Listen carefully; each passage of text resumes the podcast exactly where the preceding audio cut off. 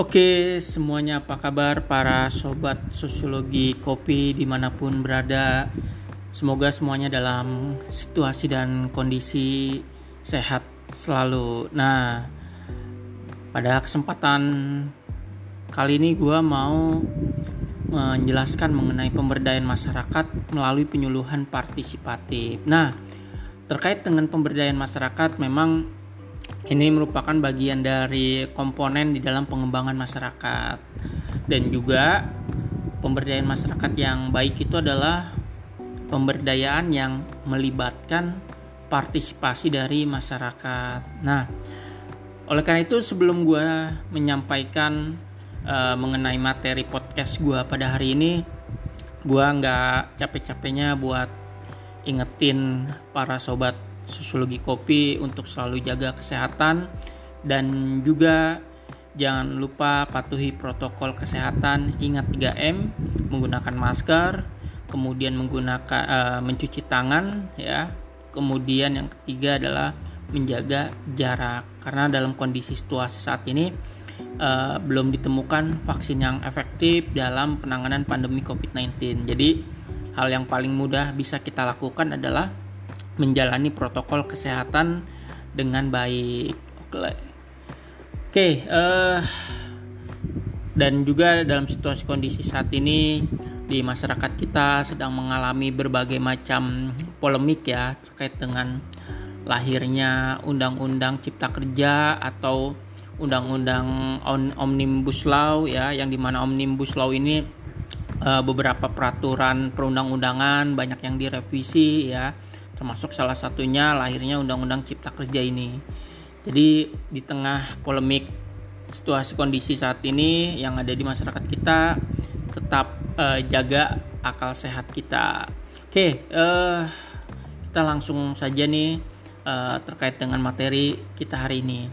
Oke, pemberdayaan masyarakat ini merupakan suatu proses pengembangan potensi dan juga bagian dari kemampuan yang di mana potensi dan kemampuan dari setiap masyarakat tentu berbeda satu sama lain dan oleh karena itu maka dia dikembangkan sesuai dengan potensi dan kemampuan dari si individu yang bersangkutan. Namun tidak menutup kemungkinan juga ada potensi dan kemampuan yang belum tergali yang kemudian melalui kegiatan pemberdayaan masyarakat dia bisa memiliki potensi dan kemampuan tersebut. Nah, sehingga ketika dia berkembang potensi dan kemampuannya, maka tumbuh kapasitasnya untuk memecahkan masalah-masalah yang mereka hadapi. Nah, selain itu juga ya, pemberdayaan masyarakat ini dilakukan melalui kegiatan belajar mengajar dan juga usaha-usaha lain misalnya ya seperti membantu menyediakan fasilitas tertentu. Seperti misalnya uh, pemerintah menyediakan fasilitas balai latihan kerja yang di mana balai latihan kerja ini ditunjang uh, dengan berbagai macam fasilitas pendukungnya yang kemudian nanti masyarakat bisa mengikuti kegiatan pelatihan keterampilan kerja tersebut. Nah, yang di mana tentunya uh, tujuannya itu meningkatkan kemampuan dan kemauan dari masyarakat yang bertindak untuk mengatasi masalah maupun ancaman yang masyarakat hadapi dalam kehidupan sehari-hari. Tentunya setiap individu pasti memiliki kebutuhan dan juga setiap individu punya masalah dan setiap individu pasti memiliki potensi ancaman-ancaman tertentu di dalam kehidupannya yang membuat ya fungsi sosial dari si individu tersebut tidak berjalan dengan baik. Nah, oleh karena itu, melalui kegiatan pemberdayaan masyarakat ini diharapkan mereka dapat menjalankan kehidupannya bisa menjalankan fungsi sosialnya dengan baik. Nah, kemudian juga kegiatan belajar di dalam e, pemberdayaan masyarakat ini merupakan usaha aktif ya dari seorang yang bertujuan mengembangkan wawasan, ya pengetahuannya, keterampilan dan juga sikap mental yang berdampak tumbuhnya kemampuan bertindak cerdas di dalam memecahkan masalahnya. Nah, oleh karena itu penting sekali kegiatan belajar ini e, bagi masyarakat karena dia bisa mengupgrade ya, bisa meningkatkan, bisa mengembangkan atau meluaskan wawasannya, pengetahuannya, keterampilannya, maupun sikap mentalnya yang nantinya dengan wawasannya, pengetahuan, keterampilan dan juga mentalnya Ini bisa membuat dia menjadi berdaya, bisa membuat dia jadi mandiri dan tentunya potensi dan kemampuan dia jadi lebih maksimal lagi dan tentunya yang menghasilkan atau yang produktif. Nah, eh, kegiatan-kegiatan pemberdayaan masyarakat ini tentunya nggak lepas dari yang namanya keterlibatan masyarakat. Nah, oleh karena itulah pemberdayaan masyarakat perlu adanya kegiatan yang berkaitan dengan penyuluhan yang partisipatif. Nah, apa sih penyuluhan partisipatif tersebut? Nah, penyuluhan partisipatif ini merupakan kegiatan yang terencana ya yang berupaya uh, untuk bisa melaksanakan kegiatan pemberdayaan masyarakat dengan melibatkan masyarakat itu sendiri. Nah, biasanya penyuluhan partisipatif ini dia merupakan bentuk dari pendidikan non formal yang perencanaannya, pelaksananya dan evaluasinya melibatkan masyarakat secara aktif.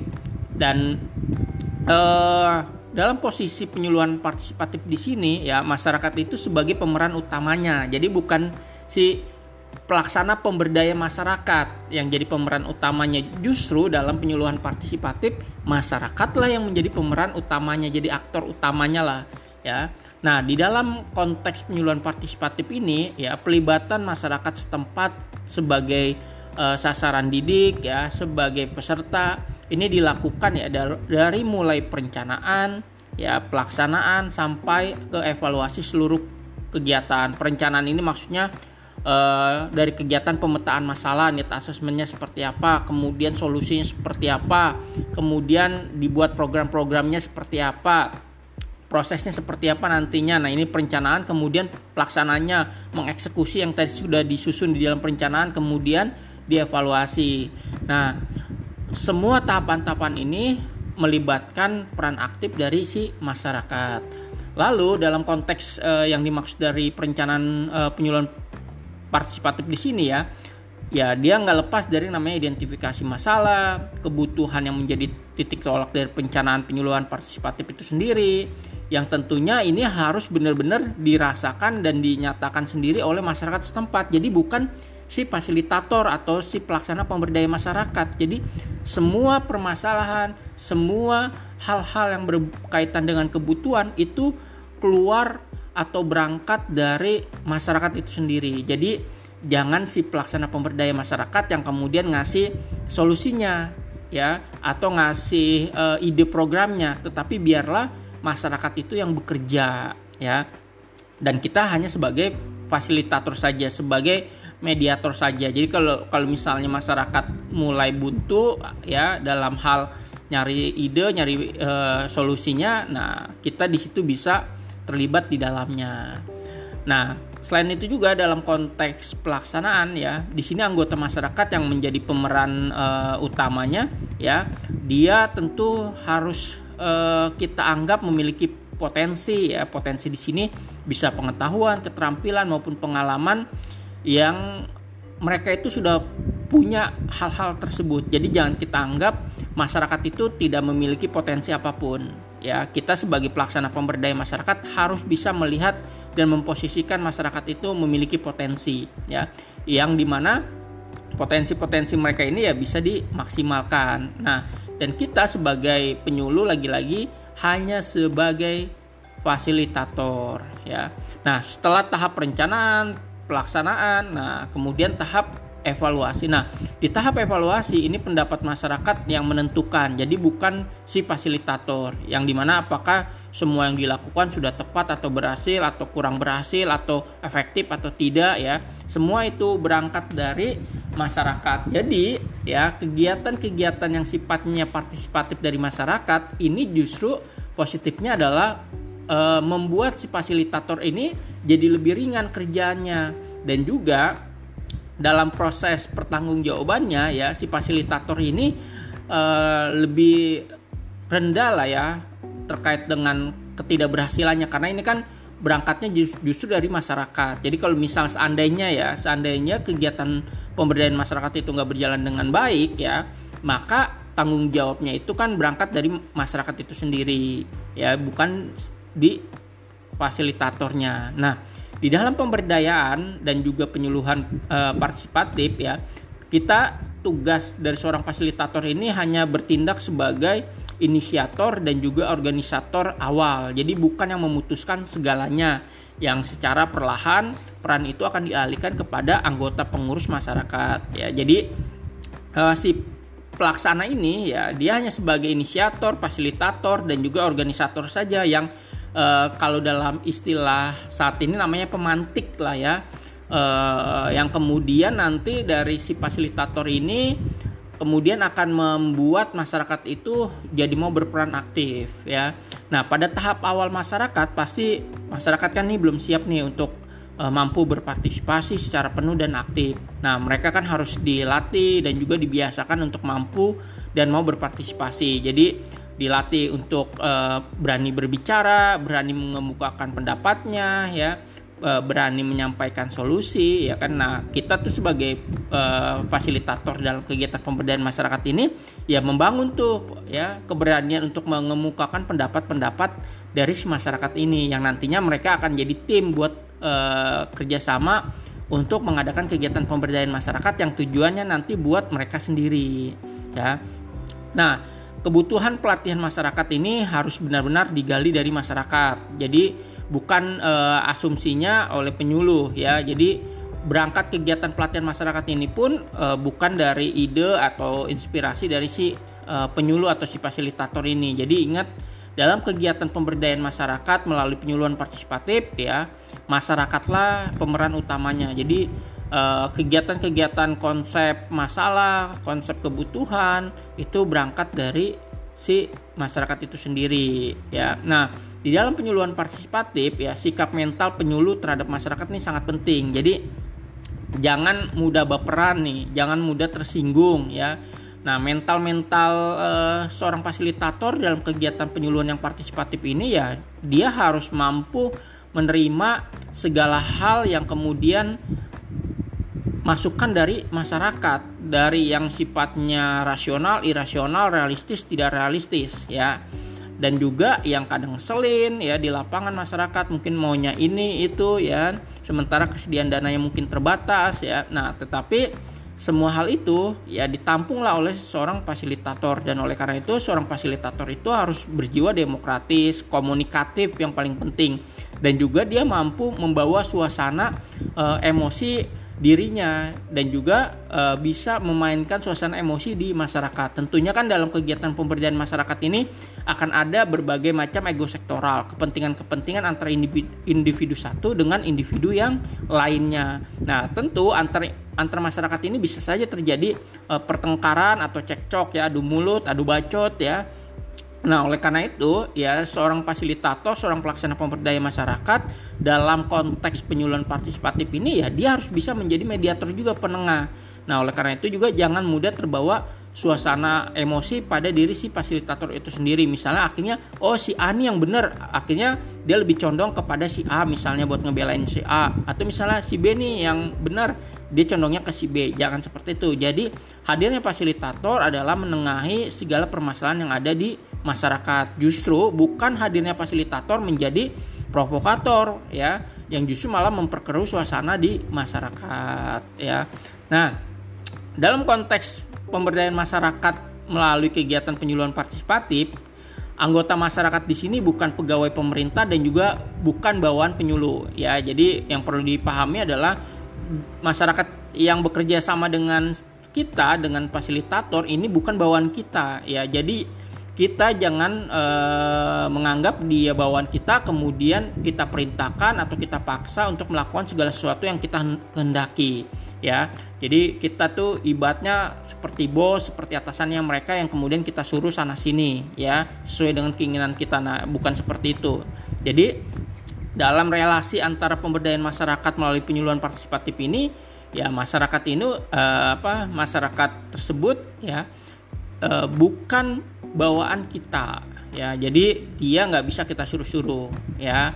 Oleh karena itulah penting sekali kita menjaga ego sektoral kita ya jangan mentang-mentang kita sebagai fasilitator kemudian kita anggap posisi kita lebih tinggi dibanding masyarakat yang menjadi peserta dari kegiatan pemberdayaan masyarakat kita ya. Nah, kemudian dalam penyuluhan partisipatif anggota masyarakat ya posisinya adalah mitra ya mitra kerja dari si penyuluh atau si fasilitator ya untuk bekerja sama berusaha mencapai tujuan e, dari penyuluhan itu sendiri atau kegiatan pemberdayaan masyarakat itu sendiri. Nah, kita sebagai fasilitator ya ya di sini wajib melayani anggota masyarakat dengan baik agar ya, masyarakat dapat belajar dan berdaya dengan lebih cepat dan berhasil. Jadi nggak bisa kalau misalnya kita sebagai fasilitator ya pemberdayaan masyarakat kemudian nggak mau bekerja sama dengan masyarakat. Justru yang terjadi malah kita saling ego sektoral, saling punya konflik kepentingan. Nah kalau misalnya seperti itu ya maka nggak akan berjalan dengan baik tuh kegiatan pemberdayaan masyarakat.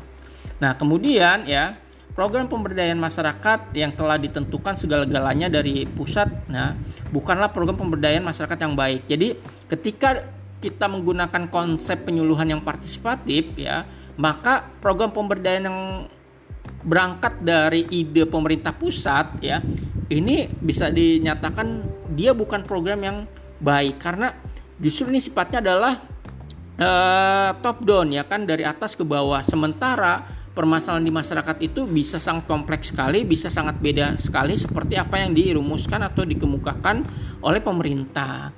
Nah, oleh karena itulah eh, penyuluh di lapangan ini harus bisa menyusun program penyuluhan ya dengan melakukan improvisasi. Nah, improvisasi di sini maksudnya ya dia memetakan dulu permasalahan yang ada di masyarakat yang mau dia laksanakan pemberdayaan masyarakatnya yang kemudian nanti dia kemudian menyusun tuh ya menyusun kegiatan-kegiatan yang ada di dalam pemberdayaan masyarakat yang mau dia lakukan. Nah, selain improvisasi ya dia melakukan inovasi, inisiatif dan juga memperhatikan potensi-potensi sosial, ekonomi dan budaya masyarakat setempat. Jadi inovasi ya eh, keunikan dari program yang dia mau jalankan ya inisiatif yang enggak ditentukan dari petunjuk teknis dari pemerintahan pusat ya jadi dia berinisiatif misalnya pemerintah uh, pusat nggak kasih aturan bakunya bahwa wajib bekerja sama dengan eh, pihak-pihak swasta dengan perusahaan. Nah, di aturannya nggak ada misalnya di uh, dokumennya nggak ada. Nah, kemudian si fasilitator berinisiatif, ah kayak ini kegiatan ini harus ngajak kerjasama nih dengan pihak-pihak swasta atau misalnya dengan pihak-pihak LSM ya.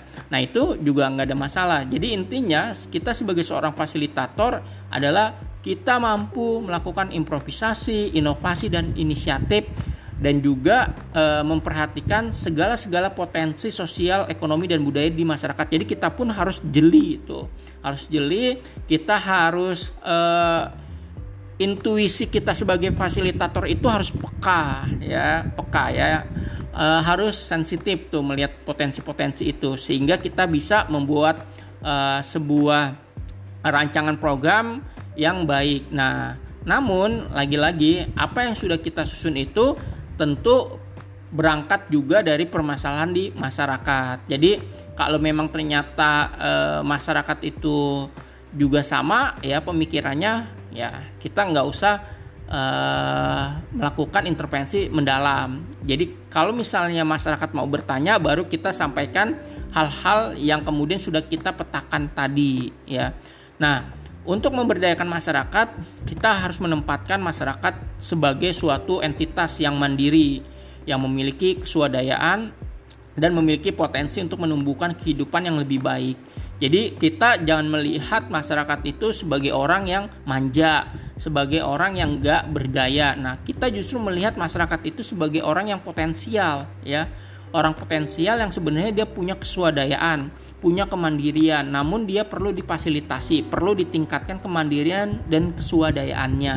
Sehingga nanti dengan hadirnya kegiatan pemberdayaan masyarakat ini membuat masyarakat menjadi mandiri dan swadaya.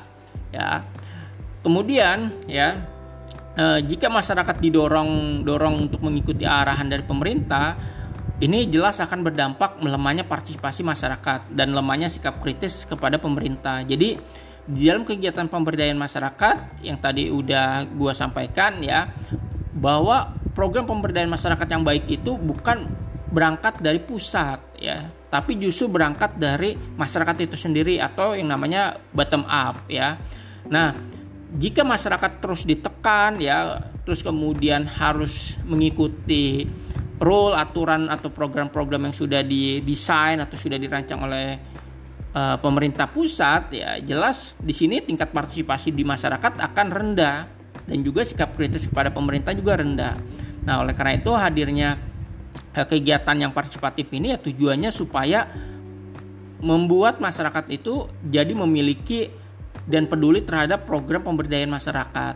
Nah, pendekatan yang keliru di dalam konteks pemberdayaan masyarakat ini bisa berakibat kurangnya motivasi dan juga daya dorong masyarakat untuk ikut terlibat dalam melakukan prakarsa, perencanaan, memberikan usul, merumuskan, memperdebatkan dan mengevaluasi serta melakukan pengawasan terhadap uh, kebijakan publik baik di tingkat pusat ataupun lokal. Jadi kegiatan-kegiatan yang sifatnya partisipatif di dalam pemberdayaan masyarakat yang konteksnya bisa meningkatkan pengetahuan, wawasan masyarakat ya. Dengan masyarakat itu e, diberikan kemandirian keswadayaannya diharapkan ya dia bisa terlibat secara aktif ya secara partisipatif. Sehingga hal-hal yang sifatnya misalnya keliru dalam program-program atau kebijakan e, pemerintah ya ini bisa dia kritisi atau dia bisa selesaikan permasalahan di masyarakatnya. Nah, oleh karena itulah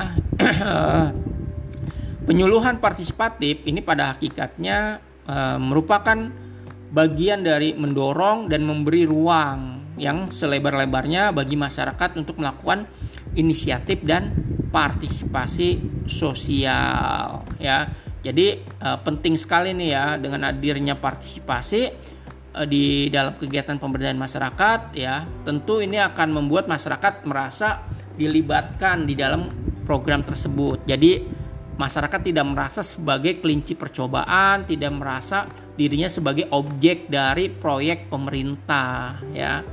Nah, oleh karena itulah dengan adanya partisipasi sosial dari masyarakat ini tentu ini menjadi indikator yang sangat penting nih untuk keberhasilan penyuluhan partisipatif. Dan partisipasi sosial ini maksudnya adalah keterlibatan sukarela masyarakat dalam kelompok sosial kegiatannya. Jadi keterlibatan masyarakat itu jadi nggak terpaksa bro. Jadi dia merasa ikhlas merasa sukarela. Bahkan uh, pengalaman gue yang dulu ya melakukan kegiatan pemberdayaan masyarakat di satu daerah di daerah Pandeglang di Menes itu masyarakat akhirnya mau bergotong royong nyediain makanan ya makanan buat kita ya. Uh, macam-macam lah dan makanannya enak-enak banget walaupun uh, makanannya itu makanan tradisional tapi buat gue enak banget. Jadi tanpa diminta ya masyarakat kemudian jadi care juga dengan kita sebagai fasilitator dan juga dia mau akhirnya nyumbang atau swadaya uh, antara anggota-anggota masyarakat. Karena menurut mereka ya program itu penting buat mereka juga. Jadi mereka merasa uh, bertanggung jawab dengan program tersebut nah itu uh, pentingnya kegiatan pemberdayaan masyarakat yang berangkat dari partisipasi masyarakat. Jadi masyarakat ini sangat sukarela sekali terlibat ya sehingga dia sendiri secara sadar nanti akan e, mau juga memberikan e, sumbangan tenaganya, sumbangan pikirannya maupun sumbangan materi yang e, bisa mendukung kegiatan pemberdayaan masyarakat ya. Nah, di sini ya tentu adanya kelompok-kelompok sosial setempat menjadi juga sangat penting nih.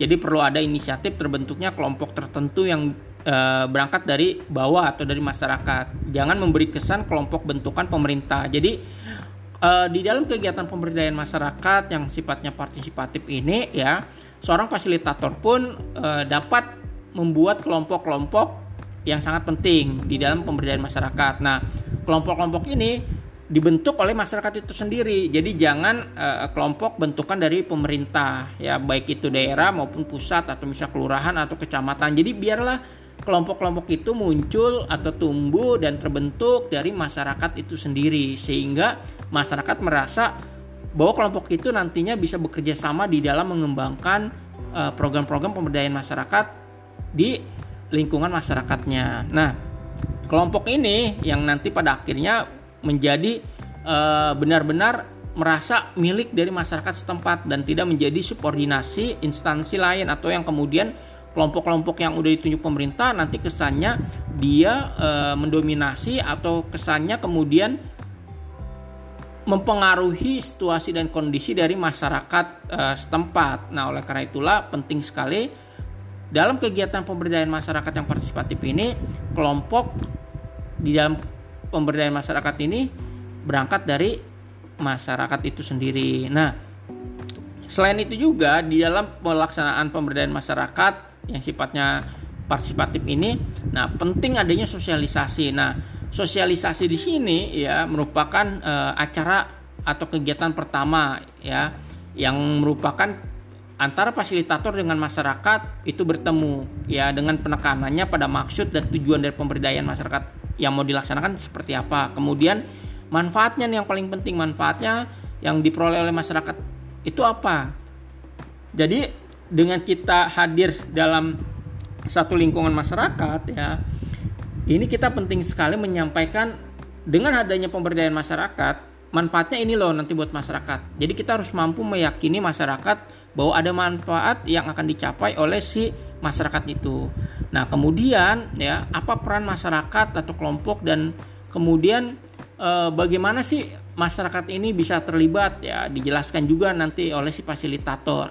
Dan juga posisinya peran pemerintah di sini sebagai apa. Jadi juga harus dijelasin juga. Jangan sampai nanti ada miskomunikasi, ada pers, uh, salah persepsi antara masyarakat dengan kita sebagai fasilitator. Yang tadi udah gue sempat singgung, uh, banyak masyarakat yang kemudian menganggap dirinya sebagai objek dari proyek pemerintah.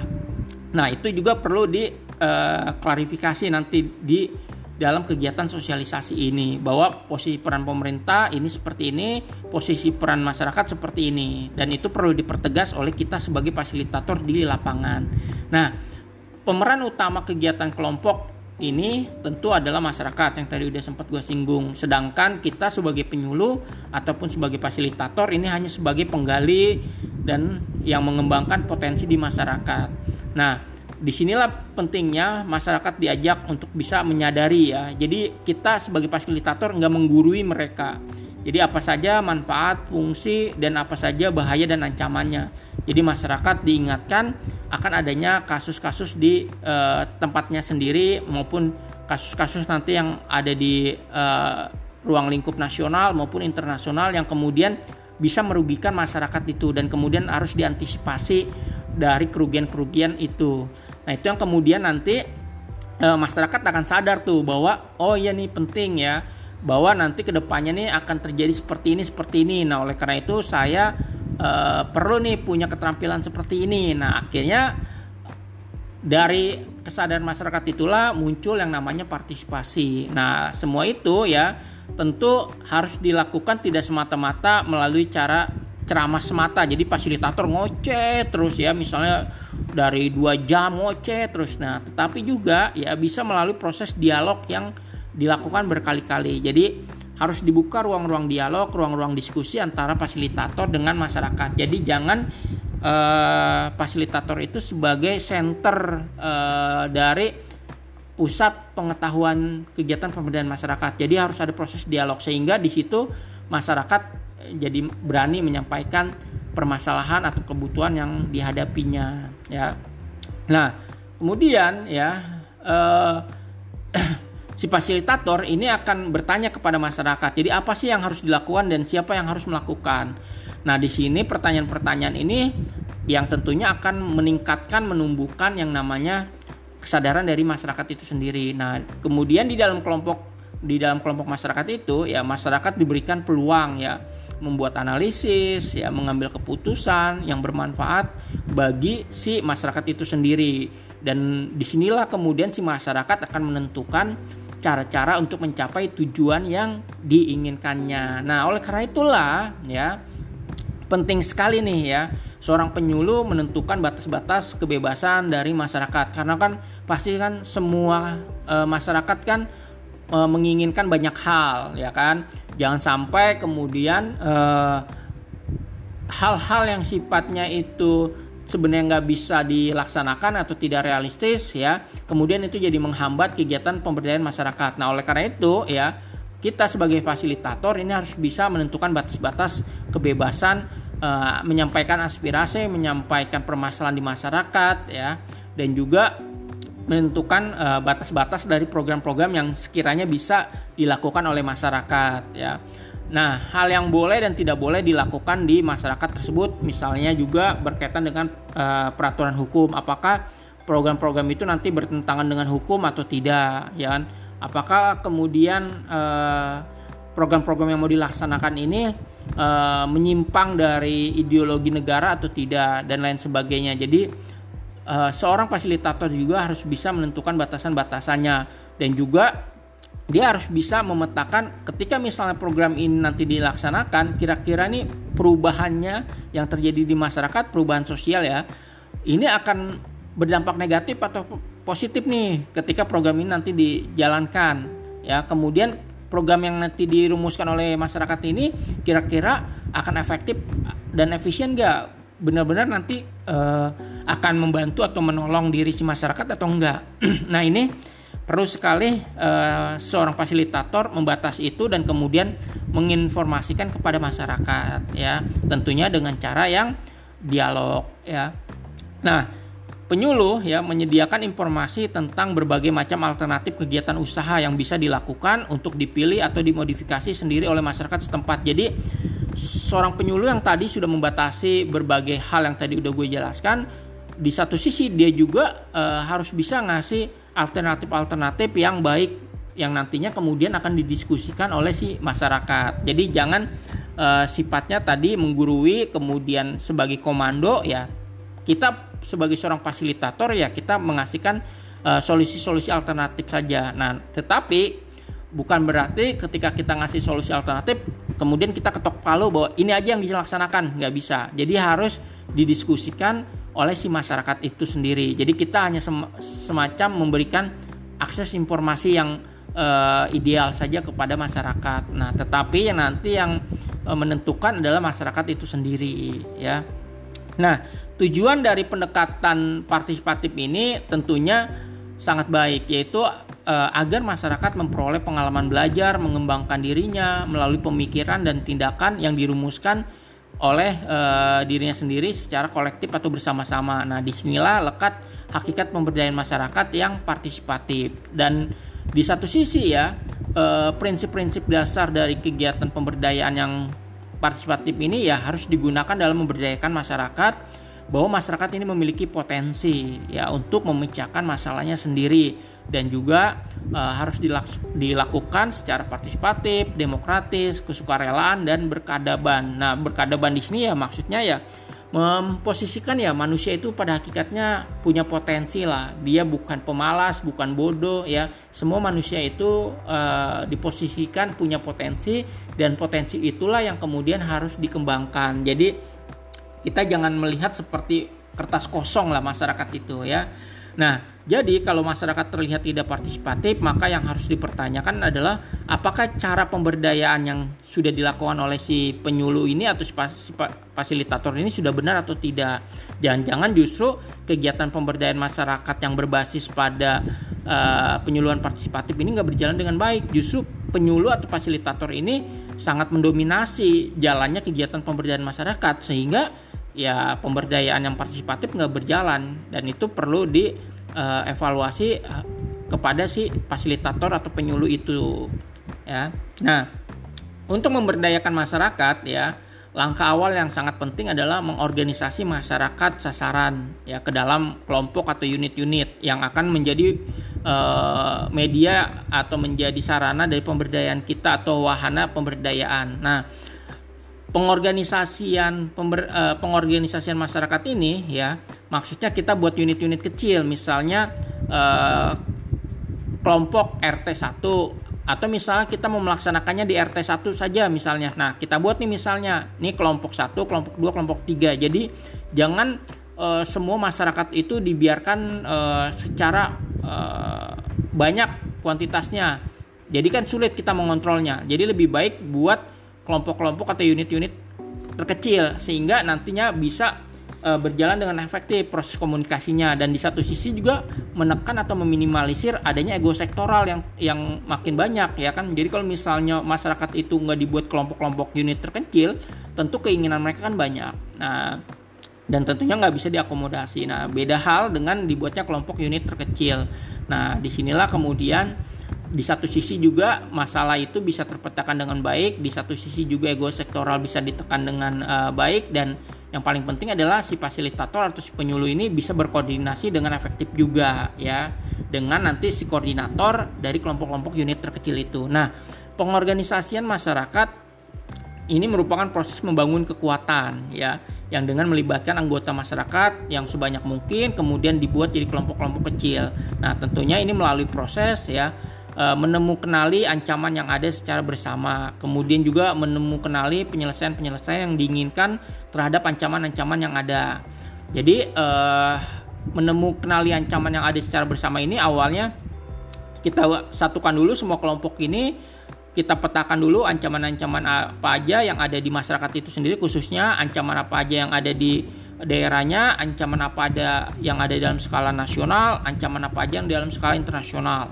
Nah, ancaman-ancaman itu nanti dipote, di, dipetakan secara bersama-sama. Nah, kemudian ya eh, ketika dia udah bisa memetakan ancaman-ancaman khususnya ancaman yang ada di daerahnya, yang ada di tempat tinggalnya ya Kemudian si masyarakat itu diajak untuk uh, menemukan penyelesaian-penyelesaiannya atau solusi-solusinya seperti apa sih untuk menyelesaikan ancaman-ancaman tersebut ya. Jadi uh, si fasilitator ini hanya sebagai uh, pengarah nih ya, pengarah tahapan-tahapan ya. Lalu setelah kemudian penyelesaian itu sudah dilakukan ya, si masyarakat diajak untuk menemukan orang-orang dan struktur birokrasi perangkat yang ada agar proses penyelesaian yang dipilih menjadi mungkin dilakukan. Ya, jadi kira-kira nih kalau misalnya menyelesaikan masalah ini aksesnya seperti apa ya. Nah, aksesnya seperti apa harus kita kenalin dulu struktur di masyarakat, struktur di daerah ya birokrasi di masyarakat birokrasi di daerah kemudian perangkat yang terlibat di dalamnya seperti apa ya proses penyelesaian yang dipilih itu harus seperti bagaimana. Nah itu si penyuluh atau si fasilitator mengarahkan e, masyarakat seperti itu. Nah kemudian setelah udah di e, petakan juga struktur birokrasi perangkat ya dan juga proses penyelesaian e, masalahnya ya kemudian si masyarakat diajak ya oleh si penyuluh atau si fasilitator ini untuk menyusun sasaran atau tujuan yang harus dicapai seperti apa ya berangkat dari ancaman atau masalah yang tadi.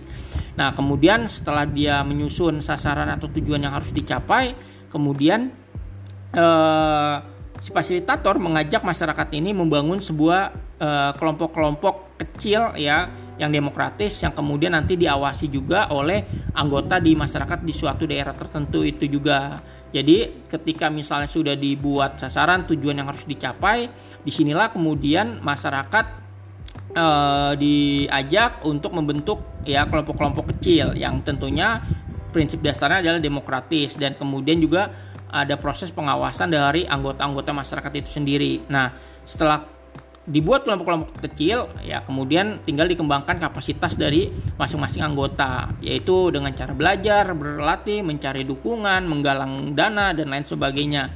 Yang di mana nanti untuk uh, si anggota masyarakat ini bisa menyelesaikan atau menangani ancaman yang ada di tempat tinggalnya ataupun di daerahnya ataupun dalam konteks skala nasional ataupun internasional ya.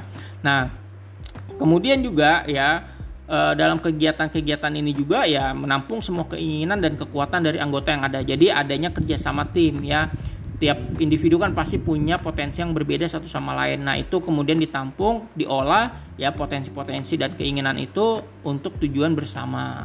Nah selain itu juga ya eh, pengorganisasian masyarakat bukan hanya sekedar melakukan pengerahan masyarakat. Jadi untuk mencapai suatu kepentingan semata, tetapi juga dalam proses pembangunan organisasi masyarakat yang dilaksanakan dengan jalan mencari permasalahan, kemudian eh, tujuan yang eh, ingin dilaksanakan secara bersama-sama ya, dan kemudian juga mencari penyelesaian secara bersama-sama ini harus didasarkan pada potensi yang ada dalam masyarakat yang bersangkutan. Nah, potensi yang ada di masyarakat ini ya bisa potensi secara uh, kualitas sumber daya manusianya, potensi sumber daya alamnya, potensi fisik sarana prasarana di daerah tersebut ya. Dan di sinilah kemudian permasalahan itu di, dikaitkan juga dengan situasi kondisi dari uh, karakteristik daerah tersebut ya. Nah, penyuluhan partisipatif melalui kegiatan uh, pengorganisasian masyarakat sasarannya ini biasanya tujuannya adalah membangun kesadaran kritis dan penggalian potensi pengetahuan lokal masyarakat. Nah, oleh karena itulah penting sekali di dalam penyuluhan partisipatif ini mengutamakan pengembangan masyarakat yang didasarkan pada dialog atau musyawarah yang demokratis ya. Nah, pendapat dan usulan-usulan di uh, dalam dialog-dialog di masyarakat ini ini sangat penting sekali karena dia sebagai sumber utama gagasan yang harus ditindaklanjuti secara kritis dan juga uh, membuat masyarakat ini mau berpartisipasi sehingga proses perencanaan, membuat keputusan dan melaksanakan program ini uh, dikerjakan oleh si masyarakat itu sendiri sehingga ini kemudian menjadi tonggak yang sangat penting di dalam kegiatan pemberdayaan masyarakat. Nah, tujuan utama pemberdayaan masyarakat ya melalui penyuluhan partisipatif ya ini adalah mengembangkan ya kesadaran masyarakat sehingga mampu mengelola potensi sumber daya mereka dan lingkungannya. Jadi nggak taken for granted ya dari pemerintah pusat dari kita, tetapi ini berangkat dari masyarakat itu sendiri secara bottom up. Nah, penyuluhan partisipatif ini melalui kegiatan pengorganisasian masyarakat juga menumbuhkan kesadaran kritis ya partisipasi partisipasi aktif ya pendidikan yang berkelanjutan dan penggalangan kekuatan masyarakat secara maksimal. Dan juga dalam konteks di sini pemberdayaan masyarakat merupakan bagian dari pengembangan sumber daya manusia yang muaranya adalah peningkat peningkatan kesadaran dan kemampuan masyarakat untuk memecahkan masalah yang mengancam kehidupan mereka nantinya atau saat ini. Nah, itu tadi eh, pemaparan mengenai pemberdayaan masyarakat melalui penyuluhan partisipatif. Jadi sangat penting sekali di dalam kegiatan pemberdayaan masyarakat itu melibatkan peran aktif masyarakat dan tentunya untuk melibatkan peran aktif masyarakat ini perlu dibangun dulu kesadaran masyarakat terhadap pentingnya ya kegiatan pemberdayaan masyarakat itu bagi dirinya atau bagi masyarakat ya. Nah, oleh karena itu seorang fasilitator atau penyuluh dalam posisi pemberdayaan masyarakat yang partisipatif ini dia tidak mendominasi. Justru dia hanya sebagai fasilitator ya sebagai mediator ya yang fungsinya hanya sebatas memberikan uh, alternatif-alternatif ketika masyarakat sudah mandek ya mandek dalam arti uh, menyusun uh, solusi memetakan masalah. Jadi hanya sebatas ngasih pedoman saja ya fasilitator dan uh, si penyuluh ini dan semua itu dari proses perencanaan sampai evaluasi pada pada hakikatnya dilakukan oleh si masyarakat sehingga masyarakat pun e, bisa e, mengembangkan potensi dirinya yang nantinya dia bisa berdaya dan mandiri dan tentunya tercapai kesejahteraan sosialnya si masyarakat itu sendiri. Nah, itu sekian dari gua untuk uh, pembahasan materi pada hari ini. Terima kasih. Uh, tetap jaga kesehatan dan juga jangan lupa patuhi protokol kesehatan dan yang paling penting eh, konsumsi makanan dan minuman yang sehat dan juga jangan lupa seruput kopi.